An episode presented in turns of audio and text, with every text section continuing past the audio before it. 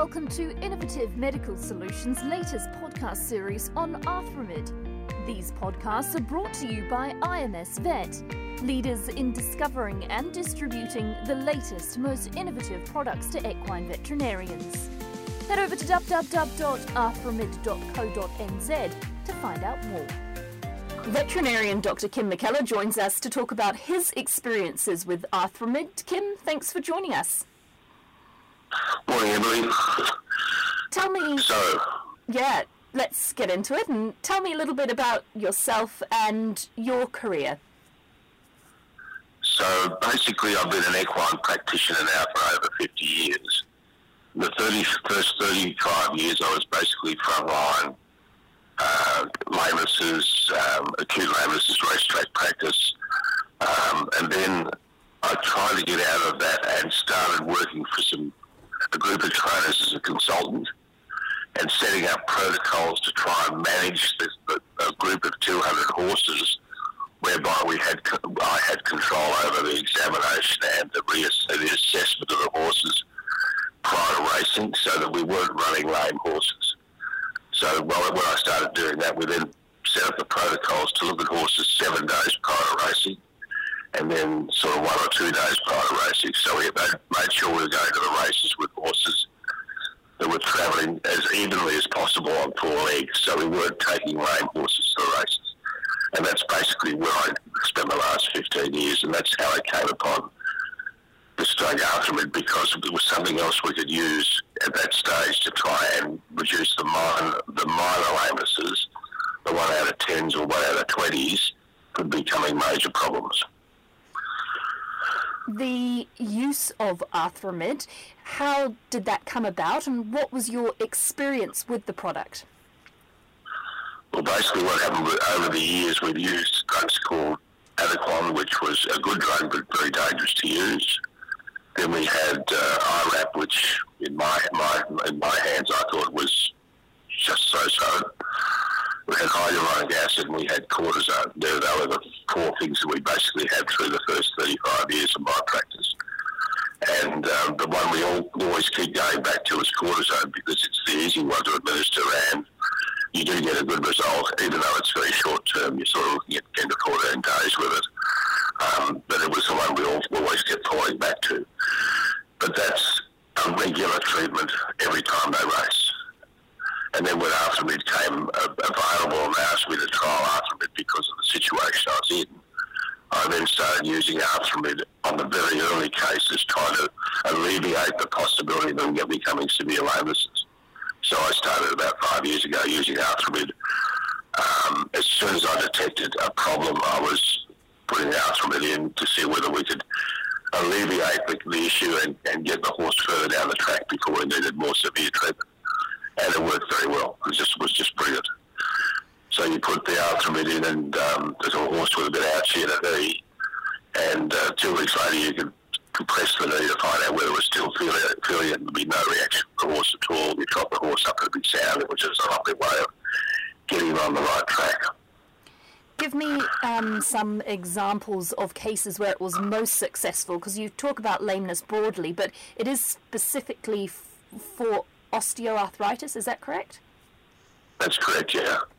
So what what happens? What we were doing was saying, okay, prior to the race in the stables I was working in, there was something like fifty percent of the horses that lined up were lame. Um, so this is day seven prior to racing. So we'd use local anaesthetic to determine where it was, and eighty-five percent of those were in the intercarpal joint and gallopers. So we'd put local anaesthetic in and the lameness would go away and we'd then say, right, we've got a problem here. Then we'd put the Arthromed in uh, and then we'd reassess the horse in two weeks to see how it was travelling. And then go from there. So basically it's into the joint, it's got to be into the joint and it needs to be done after you've made a proper diagnosis using local anaesthetic and maybe x-ray. What um, it in any other joints, or just specifically uh, the one you just mentioned? No, it's because of the fact that it's best in a gliding joint such as a fetlock or a coffin joint. Um, it's best there because there's less trauma in those joints. Knees are just a compression problem. They're just two bones smashing each other as they go gallon. So that it's less effective in the IC joint than it is in the fetlock or the coffin joint. And when I was when we started doing some same sort of situation on, on, on a pacing stable, which is a very successful stable, it worked them very, very hard. Uh, we were using a lot of it on uh, fetlocks and coffin joints and TMT joint, which is a lower hock joint. And very, very few drugs work there at all, whereas Of Arthromed in the hock joint was just spectacular results. So we've used it in gallopers, uh, standardbreds, we use it in show horses, jumpers, and event horses, and it really it was just revolutionised my veterinary practice at that stage. What's the application of the product like? Is that easy? No, it's tough to use, and it's, it's you need to go through the protocols exactly, otherwise you get into trouble. Um, most people injecting joints put a needle in and then attach a syringe and squirt the stuff in and think they're wonderful, that's good. With this, you've got you, I, I always leave a, the needle attached to the syringe, so there's no risk of contamination of the needle hub when you when you're putting it into the into the joint. Sedate the horse because the stuff's very hard to push in. You, you really need a, a lot of force to get it in. You have to use a 21 gauge needle, um, and you have to just because it takes a while to sedate the horse to make it just stand there a bit easier for you to do it just one or two mil of Xylazil to take the edge off it, and then in you go. The only other problem we've got is because it's a one mil syringe and you need two mil in knee, you have to mix two syringes into another syringe. And I find that a very difficult, not difficult, but it's a very dangerous part of the procedure to do that in a sterile manner. Mm. And if that company could put in a two mil in a two mil in a syringe rather than one mil, would be fantastic for the racing game. Mm. And the follow up, uh, having applied the product, it takes a little bit of time to work, doesn't it? Yeah, with the, the initial response, I didn't, I didn't measure them earlier than two weeks. But two weeks, we, when we looked at them, initially, we knew whether it was worked or we knew, we knew then whether, whether it was working or not. Mm-hmm. And then we got out to six weeks, and that was seemed to be the prime time. Um, and I think if it hasn't worked in six weeks, you need to re- reevaluate just your decision making, and maybe if it's still positive for that, we'd probably go in again with another load. But it's um, I've had some horses that had it in for you know 18 months without a problem in the world and still sound, and I've had some horses that only got six months out. So the, to go back and retreat them is not an issue. I don't, don't have a problem with doing that at all. I don't. You can do five or six times, wouldn't matter. Um, was there any uh, definition between those two types of horses that it worked in and maybe wasn't so effective in? Could you notice any similarities between those horses? No, I think it's all relative to how how, how severe the lavis is when you start on them or how, how far it's progressed. The biggest problem with lavis in, in horses is people don't identify it fast enough. Mm-hmm. So they're sitting there and they wait till it's a one out of five and then they call it bed instead of getting into it when it's just a very mild illness. And if we could treat them then, I think we could alleviate a lot of the problems we've got. Mm-hmm. So, in early to go. In fact, I'm, you know, it's probably going to end up this stage where some people are going to inject the horses without a problem being there. Yeah, right. Okay. Um, tell me, what things do you love about the Arthromed product? Well, it's, it's, it's something you can use when you don't have to go back every 10 days to treat them. Um, the one that really got me, the, the, the, classic case that got me was a horse standing there, three out of five lame. Very good standard bred actually, and in a fetlock joint, just blowing up and looking angry. And I just um, said to the client, I said, well, I think we're in trouble here. I don't think you're going to get a result with this. And I said, but I won't put it in until I can prove to myself that cortisone makes a difference to the horse. So uh, the big X-ray, there was horrible arthritis there. But I put, I drained some fluid out of the joint. It was just a watery, non-viscous, ready coloured serum coming out. It looked horrible. And I put some cortisone in and I said, I'll come back in a week's time. If the cortisone's made any difference, I'll put the Arthromed in. Mm. And the guy was really desperate for this horse because he was a very good horse. Yeah. So I went back a week later, and the horse was probably back to being a one out of 5 mm-hmm. And I thought, well, gee, this is quite this is quite spectacular. So I did put the Arthromed, and the horse, and this is standard. We'd won a hundred thousand after we put the R million. It just kept racing. Wow! And we went back twelve months later and re-injected that joint, and the horse kept going. So he ended up being a seven-year-old or eight-year-old when he retired. But without Arthromed, he was absolutely gone. Mm. So just added so much longevity to, to his career.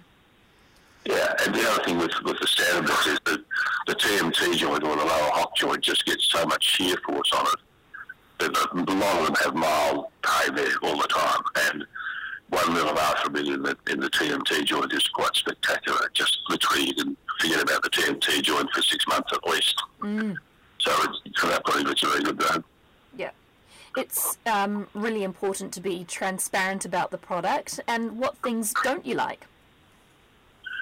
Uh, I don't like the fact that it, well, it's hard to get in. You've got to use the 21 gauge needle. I've already said that. Mm. Um, you've got to then join two syringes together to do it. And um, really, that's the only eye of the cost. It is expensive. So um, it's an expensive treatment, so therefore it has to be done knowing exactly where you should be putting it rather than just ad hoc throwing it in. Um, so they're, they're the, you've got to use it properly. And I think the risk for the drug, now I believe it's going to come onto the market, but the, the risk for the drug to me is incorrect use of it. Mm-hmm. And I think we have to make sure that the education of those people using it is spot on. And just to clarify uh, the correct use of it, do you want to do that for us whilst we've got you on the phone? Okay, right. So obviously you sterile, you need a very sterile site to put it in. Um, the mixing of the two syringes into a syringe is absolutely critical to be sterile.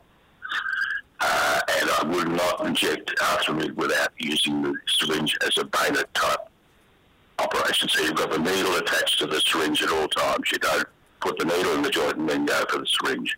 I think that's absolutely critical. In fact, I think it's critical with any joint injection. That's about it. Yeah. And oh, and don't work, don't, don't work the horse for five days after. Don't do any heavy work for five days after injection. Okay. Is there it's great insight into the product? Is there anything else you want to add, or, or anything that we've missed out that you'd like to talk about with regards to Arthromed? Um, I've, I've, actually retired from practice now. I just do, do the odd thing for people. I have no financial interest in Arthromed whatsoever.